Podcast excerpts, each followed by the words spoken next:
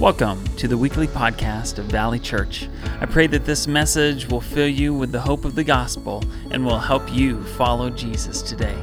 If you would like to check out more resources or donate to this ministry, visit valleychurchwv.com. Now let's tune in to this week's message. Hey, we are um, continuing um, with Summer in the Psalms today, and uh, this is a, a, message series that we also have a reading plan with. So, um, if you have a reading plan, um, I encourage you follow along with it. Uh, the Psalms are broken up into five separate books, and that's the way the reading plan has been organized. Actually, is that we're reading one book of the Psalms each week. And so follow along with that. If you didn't get a reading plan, there's some out on the Connection Center, and uh, Martha would be, be glad to get you one as, as you're on your way out the doors. But, um, but we're excited, excited to um, just keep on reading the Psalms together. Next week, our own Doug Dilliman is going to be preaching, and uh, I am so excited for you. We are going to be watching online um, because we won't be here, but man, it's, it's going to be a good one. So, so get, get geared up for that. Um, but today we are in Psalm chapter 51. Psalm chapter 51. You'll see that there are um, some sermon notes along with this message today. And so, if you have your Bibles, you can, um, you can actually, we're going to be going to the book of uh, 2 Samuel 11 because it's basically the story behind this psalm that we're going to be looking at. But um, the way I wanted to start this morning was just by connecting with you on something that, that I found to be really helpful in understanding life and uh, just understanding how, how to follow Jesus. And actually came from, from the, the um, scientist Albert Einstein, okay? Um, it, was, it was a quote that he, he is famous for.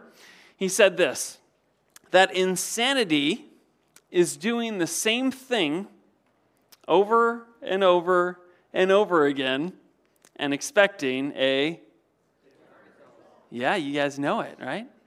Man, isn't that helpful? Some, sometimes I'm like, man, I'm insane. I am, I am actually scientifically insane because I do things over and over and over again and expect a different result. I'm sure you're there with me. Um, let me ask you what in your life have you repeated over and over and over again and expected a different result? Because I believe that we are all creatures of habit. Um, sometimes our habits are healthy, but more oftentimes our habits are very unhealthy. And before we know it, we can get caught in that vicious cycle of repeated behaviors over and over and over again. And we tell ourselves things like, it's just, it's just one more swig, it's just one more pill. Maybe if that's an addiction for you, because the, these, these things are, are, going hand in hand. Um, maybe it's um, just one more drag on whatever substance you're smoking. One more look on the internet. That's been, that's been a struggle for me, can I tell you? One more look. It's just a few more dollars, it's just a little bit more debt. Um, maybe it's just another evening at the bar or a night at the casino. I don't know what it is for you. And maybe I didn't name your, your crazy, but uh, before we know it, we're caught in that vicious cycle of repeated behaviors, the vicious cycle of sin. It was the book of James, actually, James chapter 1, that uh, he, he, he explains the cycle of sin. And I've, I've, I've got a little illustration for us as, as he explains it. Since this is summer in the Psalms, I brought with me what I call the crazy cycle, okay? it was James, and I'm going to just read a little bit from what he says. James said this Each person is tempted when he is lured and enticed by his own desire. So, temptation. Lured and enticed by his own desire. Then, when temptation has conceived, it gives birth to sin. And when sin is fully grown, it brings forth death. And I've just put over here guilt. But what we know is that our guilt, guilt for our sin, we are all guilty before God, and God says that the wages of sin is death. Okay? And so, so here you see our dilemma, the crazy cycle, here from the Word of God, and here for us to look at through this whole message because I have a character in Scripture that I believe that we can learn from this morning. It's very, so, it's very, very defeating to look at this because we can see ourselves in this constantly, right? But the reality is that uh, Jesus has provided for us a way of escape from the crazy. He has. And that's what I, that's what I want to talk to you about and ask, ask ourselves how do we break this cycle? Well, the person that we're going to is, is probably no a stranger to many of us, and his name is David.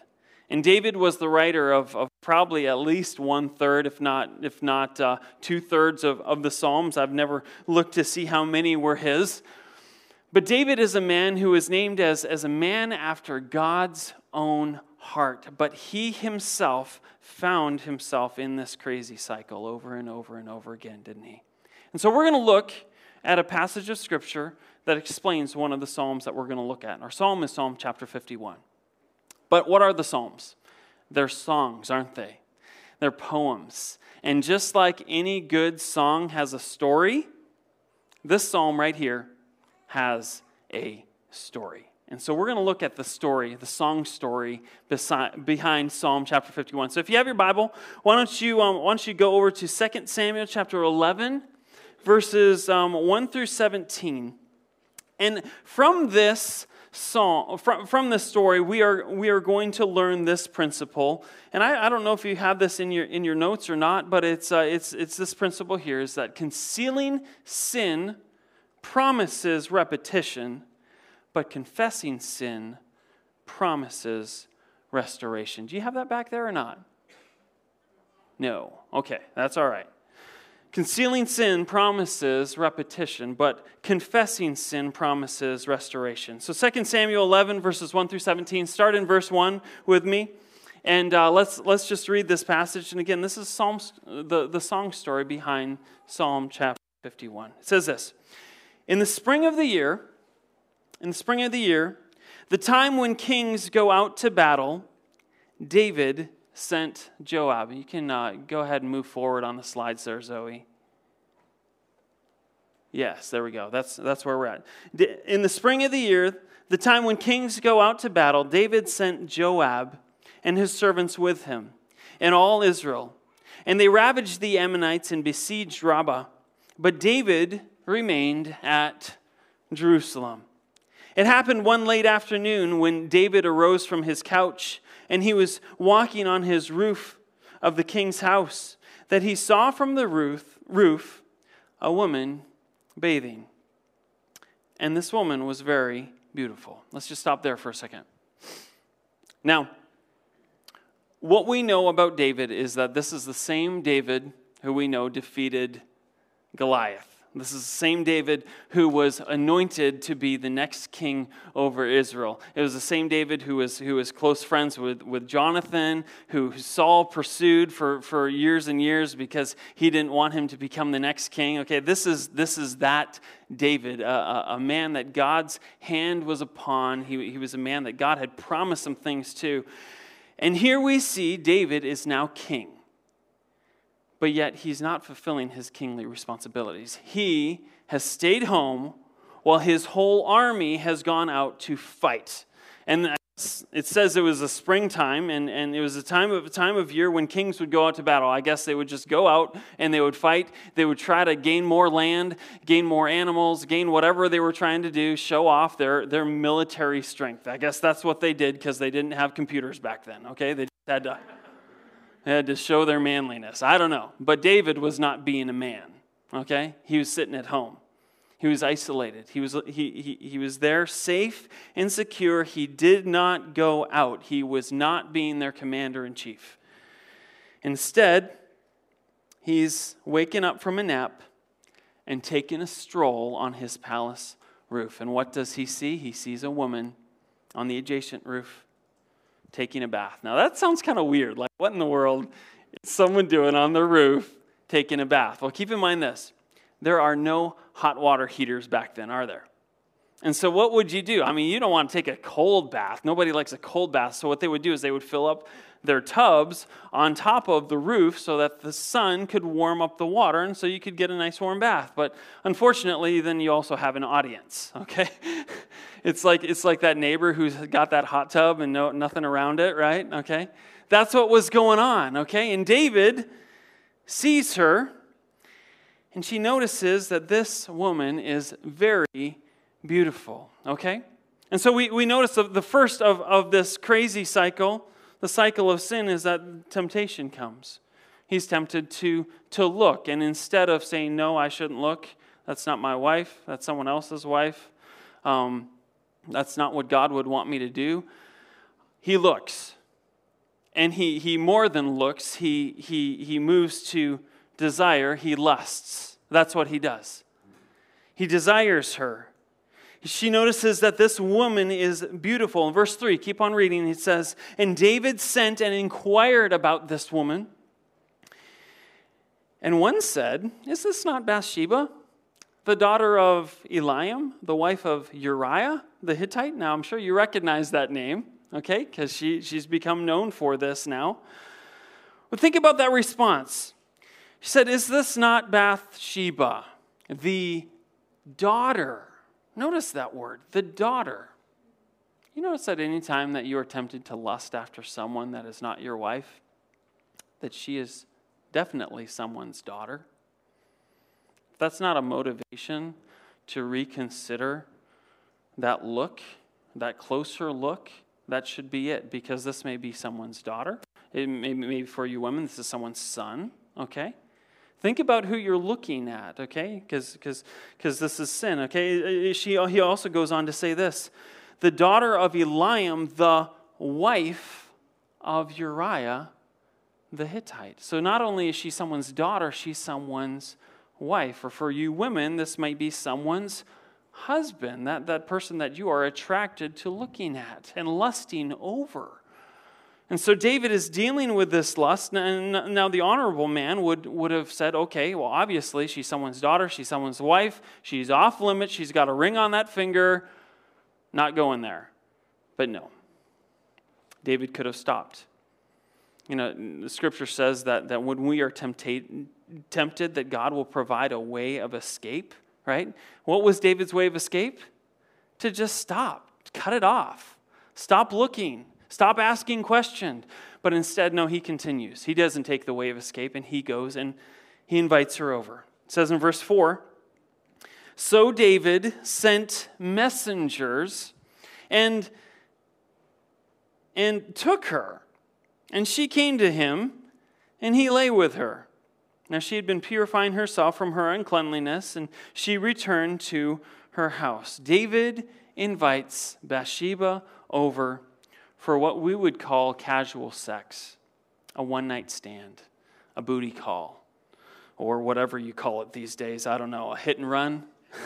I mean, we could keep on going, okay? Did I go too far? okay. this is God's word. But man, I guess I guess I just connected. All right if we're calling it what God calls it, here's what God would call it God would call it adultery. That's what God calls it. Okay? We use these we use these little flaky words to just make fun of things like this, but man, this is serious and this is sin. Our sin deserves God's judgment, and that's what David did. And says says in verse 5 that the woman conceived and she sent and told David, I am pregnant and you're the father. Okay? And so remember our, our principle that we started off concealing sin promises repetition. That's what this is, right? Concealing sin promises repetition. David attempts to conceal his sin. We're going to see how he does this because he has a reputation to, to keep in mind. He, he, he wants to cover up, he, he doesn't want the shame. And so he devises an immediate action plan. I'll just summarize verses 6 through 8. Basically, he goes and calls Uriah and says, Uriah, and Uriah is on the battlefield. He's one of David's soldiers. He says, Uriah, I want, you to, I want you to come back home, spend some time with your wife, hoping that he would go in, and obviously, when a husband would come home, what would he do? He'd obviously sleep with his wife. He's hoping that Uriah could make the claim that this child is his. This was, this was long before the time of paternity tests. This, this is what David was trying to do. The problem is, as we read on in verse 9, that when Uriah came home, he slept at the door, not of Bathsheba's house, but of the king's house. He was that loyal. And when asked, why, why are you sleeping outside? Why don't you go in? Why don't you go and spend a night with your wife? He says, How can I do that? Because my fellow soldiers and your servants and the Ark of the Covenant is, is, is out there living in tents. Everybody's out fighting the war, and we're here, we're comfortable, and we're, we're safe. How can I go in and sleep with my wife and enjoy myself? I can't do that. Well, David actually, in verse 13, just summarizing what happens, actually, it says that David invited him in and, and, and they drank together, and he got him drunk.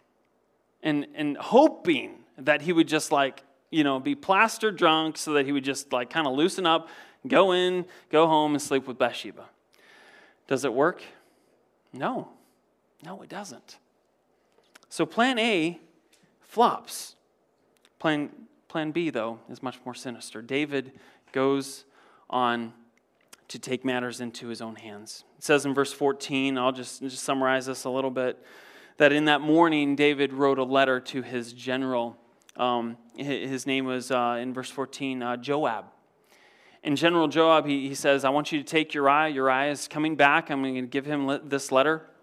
You, you give it to, to General Joab. And, and the letter read basically that you are to take Uriah and you are to put him on the front line where the fighting is the worst. And then at the point the battle gets, gets to be really bad, then your front line is to withdraw and leave Uriah there alone. What was he asking them to do? Kill him. Basically, let him get killed. And basically, what David was saying is murder him. Pretty sinister plan. And so, plan B works.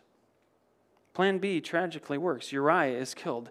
David then quickly takes Bathsheba to be his wife, and um, she has this child. Well, we see that um, what has David's sin led to?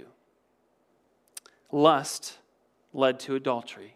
Adultery led to deceit. Deceit led to a cover up. A cover up led to murder. Do you think that David intended any of that? With that first temptation on that roof?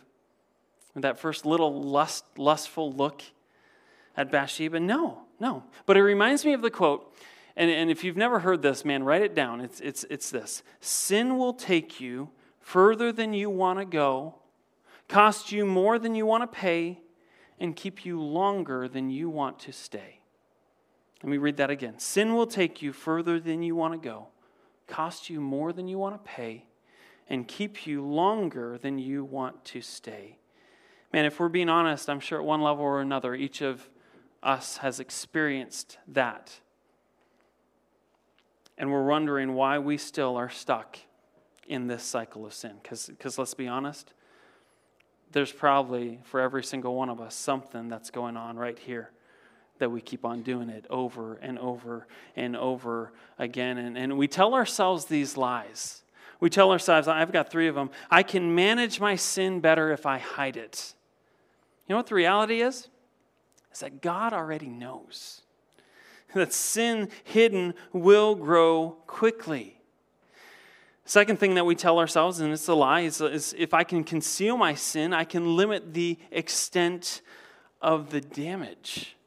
And the reality is, is that hidden sin always has a greater effect than we can imagine. That's the reality. Third thing that we tell us is that no one has to know. No one has to know. It just affects me. The reality is, God already knows. And when we hide it, it takes us deeper and deeper and deeper into it. Concealing sin promises repetition. And so let me ask you do we have to stay stuck in this cycle? Do we have to stay stuck? Well, I started off saying, no, we don't.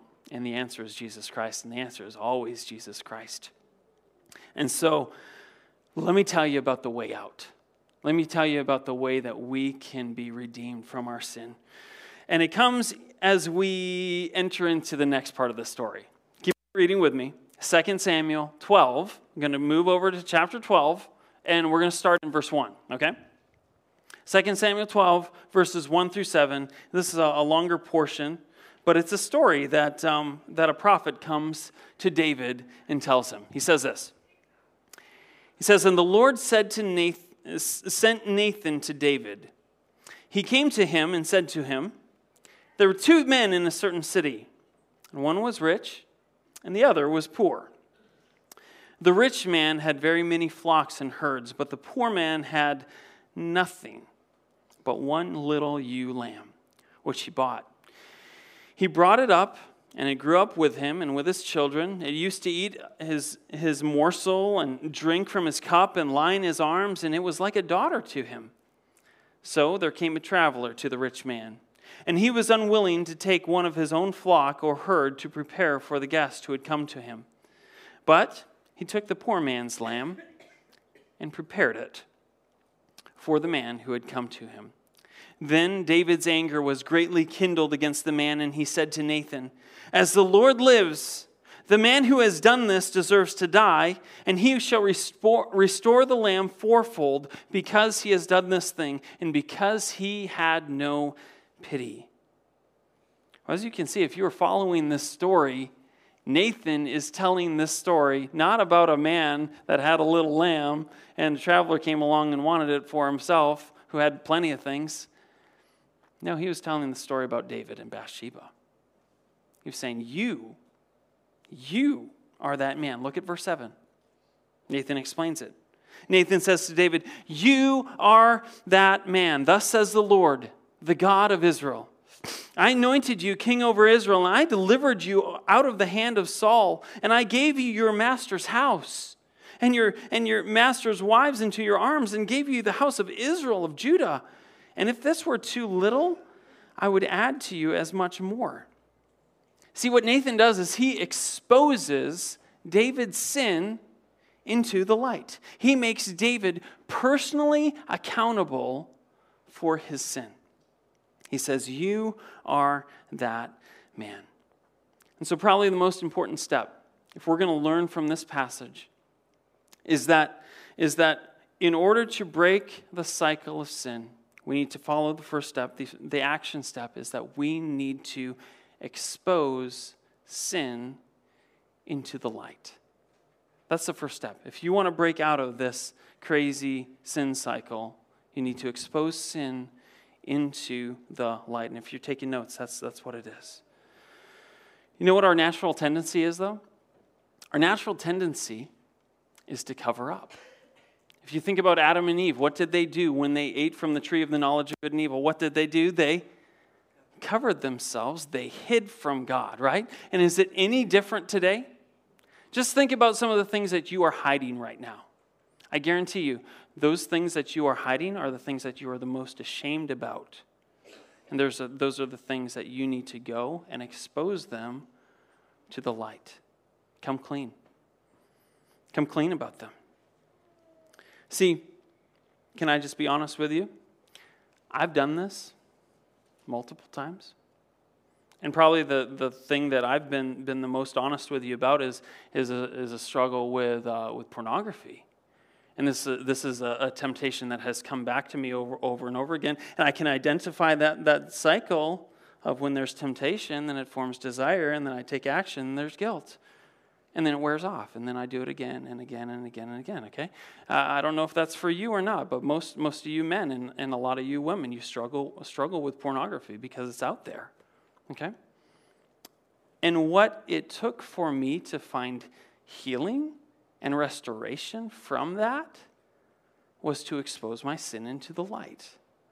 Um, I don't know if I've talked about this before, but we actually uh, went to see a counselor when we were in Michigan.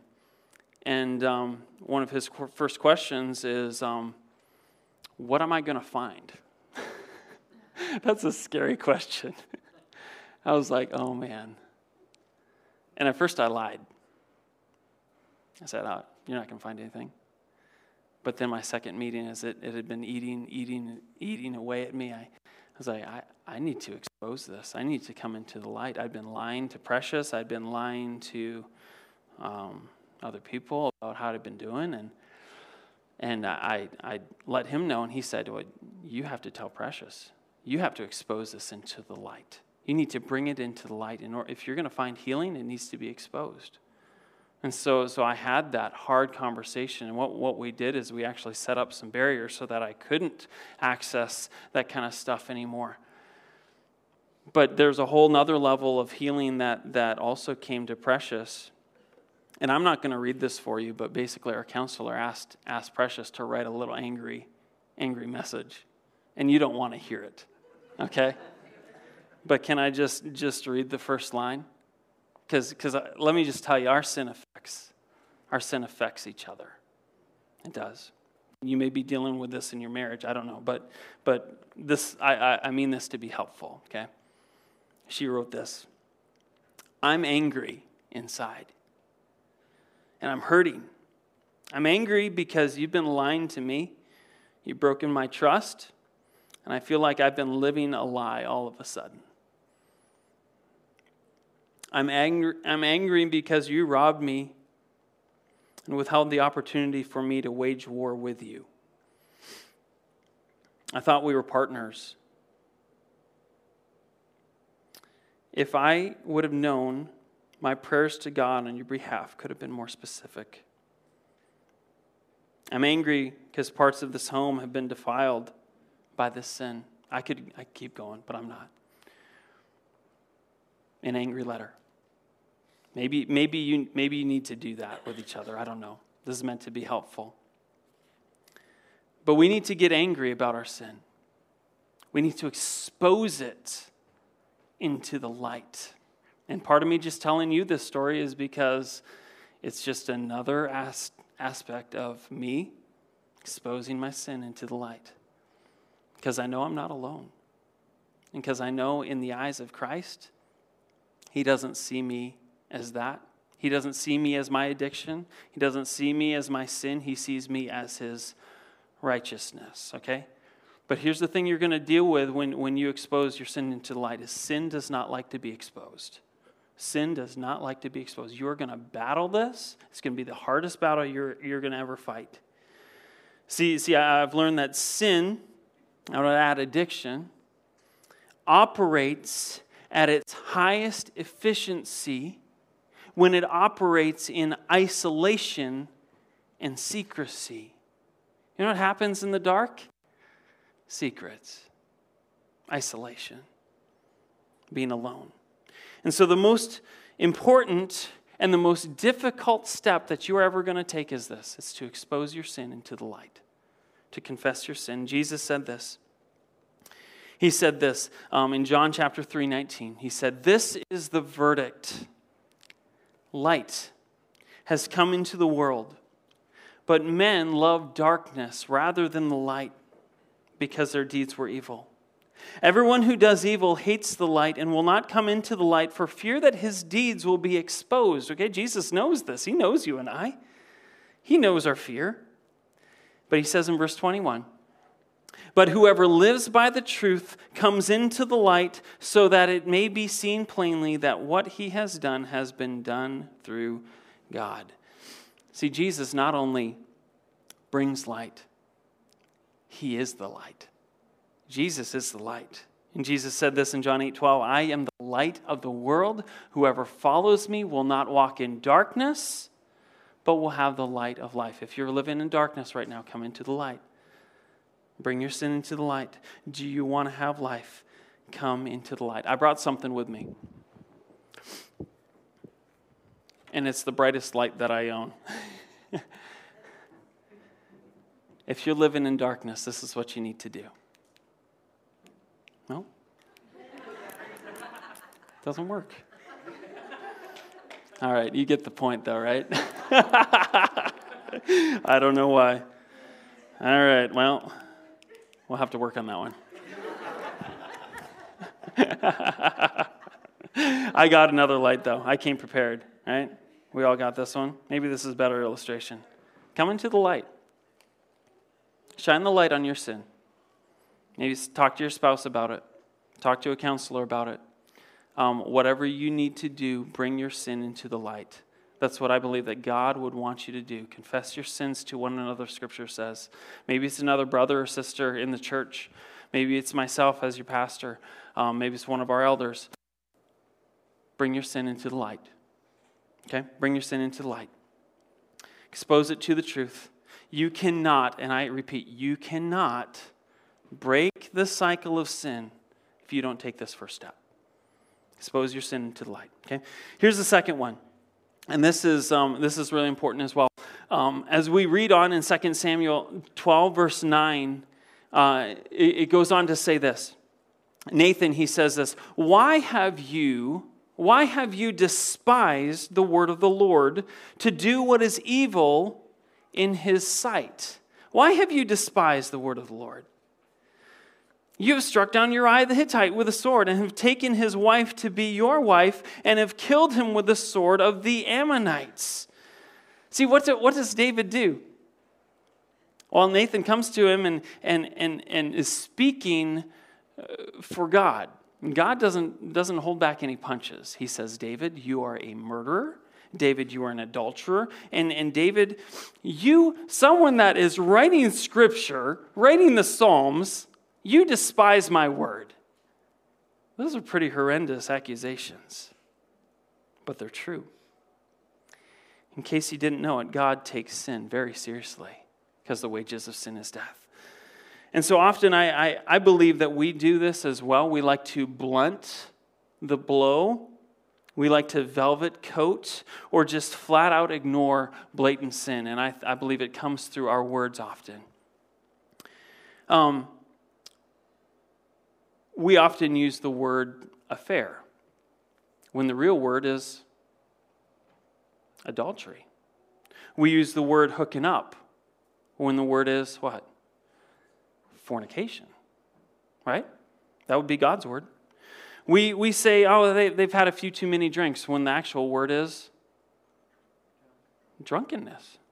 Yeah, which God warns against as, as a sin. We, we use the word of, um, we say they're stretching the truth when the actual word is lie. Okay, you're catching on. We, we say it's borrowing when the reality is we, we'd never intended to give it back, and that is stealing. Okay, we could go on and on, but you get it.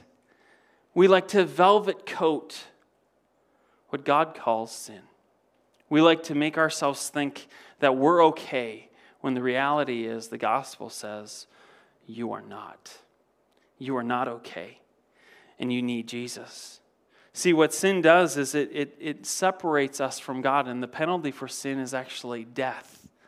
Death and separation eternally from God, eternal death. Galatians 5 19 through 21, you're going to find a list of sins.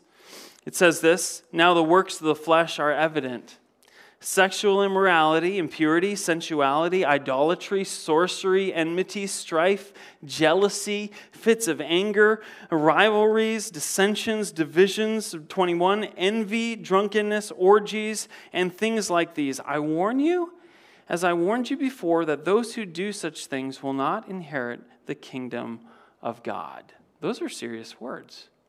And we could, we could, uh, we could go on and on trying to, to build a list of things that we, we're trying to keep, things that we're trying to do. I mean, and you obviously can see from this, uh, you and I are a failure, okay? Just this week, you've probably, you've probably been like, oh, yeah, um, I, have been involved in, in uh, jealousy. I've had a fit of anger. Um, maybe it was uh, sexual immorality or some kind of impurity. I mean, whatever you had, man, you're just like, man, I'm guilty.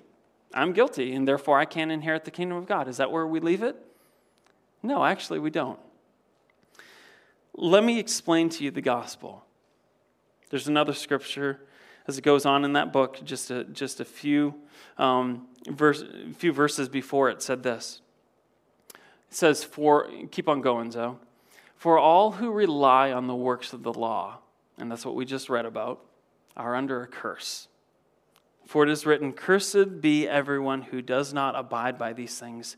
written in the book of the law and do them. You know, while, while that statement may seem self defeating, that's actually kind of the whole point. Is that when we rely on our own works, we realize that we can't make it. And that's why it said a couple verses later, in verse 13, that Christ has redeemed us. Christ has redeemed us from the curse of the law by becoming a curse for us. And so when we call sin sin, not only are we self condemning ourselves, but we're also recognizing that Jesus himself was condemned for our sin. And the whole point of the cross is what did he do? He took our judgment for us. And so when you call yourself a sinner, that only should relate to then your belief that Jesus then took your sin. He saved you. And that, that you know that on your own you cannot inherit eternal life. That you've trusted in him as your Savior. Some of you, some of you are, maybe are still on the fence with this. But man, trusting in him is going to give you hope, it's going to give you peace, it's going to have you, help you break the cycle of sin. Call sin sin. Expose it to the light. Action step number three, and this is the last one here this morning. Action step number three is this it's to confess and repent. How do we break out of the cycle of sin? To, to confess and repent. Confess means that you actually agree with God about your sin. And that brings us actually to Psalm chapter 51. Because as Nathan has confronted David, David has a choice to make. Is he going to blow Nathan off and say, oh, Who cares about you? Who cares about God's word? Or will he come to a place of confession and repentance? Let's see. Psalm chapter 51. Turn over there with me. And I encourage you, if you have your, have your Bible, just read, read this with me. Um, Psalm 51. What does he say this? He says, Have mercy on me, O God, according to your steadfast love. According to your abundant mercy, blot out my transgressions. Wash me thoroughly from my iniquity and cleanse me from my sin. For I know my transgressions, and my sin is ever before me. Against you, you only have I sinned and done what is evil in your sight, so that you may be justified in your words and blameless in your judgment. Behold, I was brought forth in iniquity, and in sin did my mother conceive me. Behold, you delight in truth in the inward being. You teach me wisdom in the secret heart. Purge me with hyssop, and I shall be clean. Wash me, and I shall be whiter than snow. Let me hear joy and gladness. Let the bones that you have crushed, broken, rejoice. Hide your face from my sins, and blot out my iniquities. Create in me a clean heart, O God, and renew a right spirit with me, within me. Cast me not away from your presence, and take not your Holy Spirit from me. Restore to me the joy of my salvation, and uphold me with a willing spirit. What beautiful words. And that's not the whole psalm, but he goes on and on and on to confess his sin before a holy God. When David sees the consequences of his actions, he turns and repents before God. He exposes his sin to the light. He calls sin sin. He confesses it to God so that he might be restored. Now, how did Nathan respond? Let me just quick tell you. 2 Samuel 12 13. Says, Nathan replied, The Lord has taken away your sin. The Lord has taken away your sin. You want to know why David was called a man after God's own heart? It wasn't because he was perfect, it was because he was repentant. It wasn't because he was perfect, it was repentant. And you can be that too. You can be a man or a woman that is after God's own heart. Not because you can be perfect, not because you can keep a whole list of the Ten Commandments or all the rules in Scripture. Now, if you're trying to do that, that's a, that's a road that, that is uh, leading to your own destruction. No, you need to trust in Christ and repent of your sins and follow Him. Don't try to be perfect. Be repentant. Confess your sin. Concealing sin promises repetition confessing sin promises restoration. And that's how it works. That's what God wants for you. And the reality is this Jesus sent his, God sent his own son, Jesus, to be the Savior of the world, to be our light in our darkness of sin. And just like David did, Scripture also calls us to confess our sin. And when we do, he promises restoration. Let me just read two scriptures. And so you'll just have to skip, skip right to the end. It says this in 1 John 1, verse 9, that if we confess our sins, he is faithful and just to forgive us our sins and to cleanse us from all unrighteousness. What a hope we have in that. Because if you confess with your mouth that Jesus is Lord and you believe in your heart that God raised him from the dead, you will be saved. For it is with the heart that one believes and is justified, and with the mouth that one confesses and is saved. He promises to all that whoever calls on his name will be saved. And so let's take his word seriously. Let's, let's break out of the crazy cycle by trusting in Christ. Let's do that. Let's confess our sins to each other. Let's call sin sin. Let's get honest. Let's pray together. Father, thank you for your word this morning. Thank you, God, that we have life and hope and peace because of you, Jesus. So, Father, right now, in this holy moment between you and our church, each one gathered here right now, God, I pray that you would just, uh, just do a work deep in their heart right now. God, that as we spend a couple moments in silence confessing our sin, God, that uh, we'd just be able to reach out to you and, like David, confess and repent.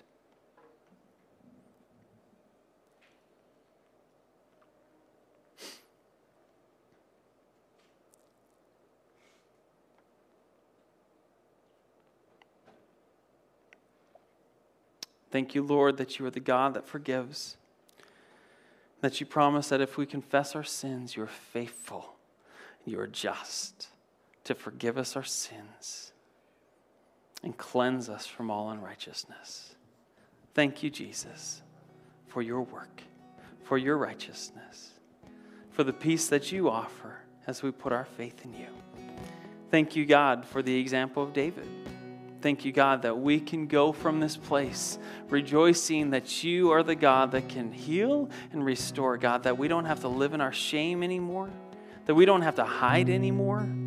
God, that we can come into the light, that you are the light. God, help us to offer this light and this hope to our valley. God, that we might have your peace. I pray this in your precious name. Amen. Amen. Thank you for listening to this week's message from Valley Church. If you were impacted by today's teaching or made a decision to follow Jesus, we would love to hear from you, pray for you, and walk with you. To connect with us, visit valleychurchwv.com. There you will find resources on following Jesus and information about how to partner with us here at Valley Church as we seek, serve, and send disciples of Christ.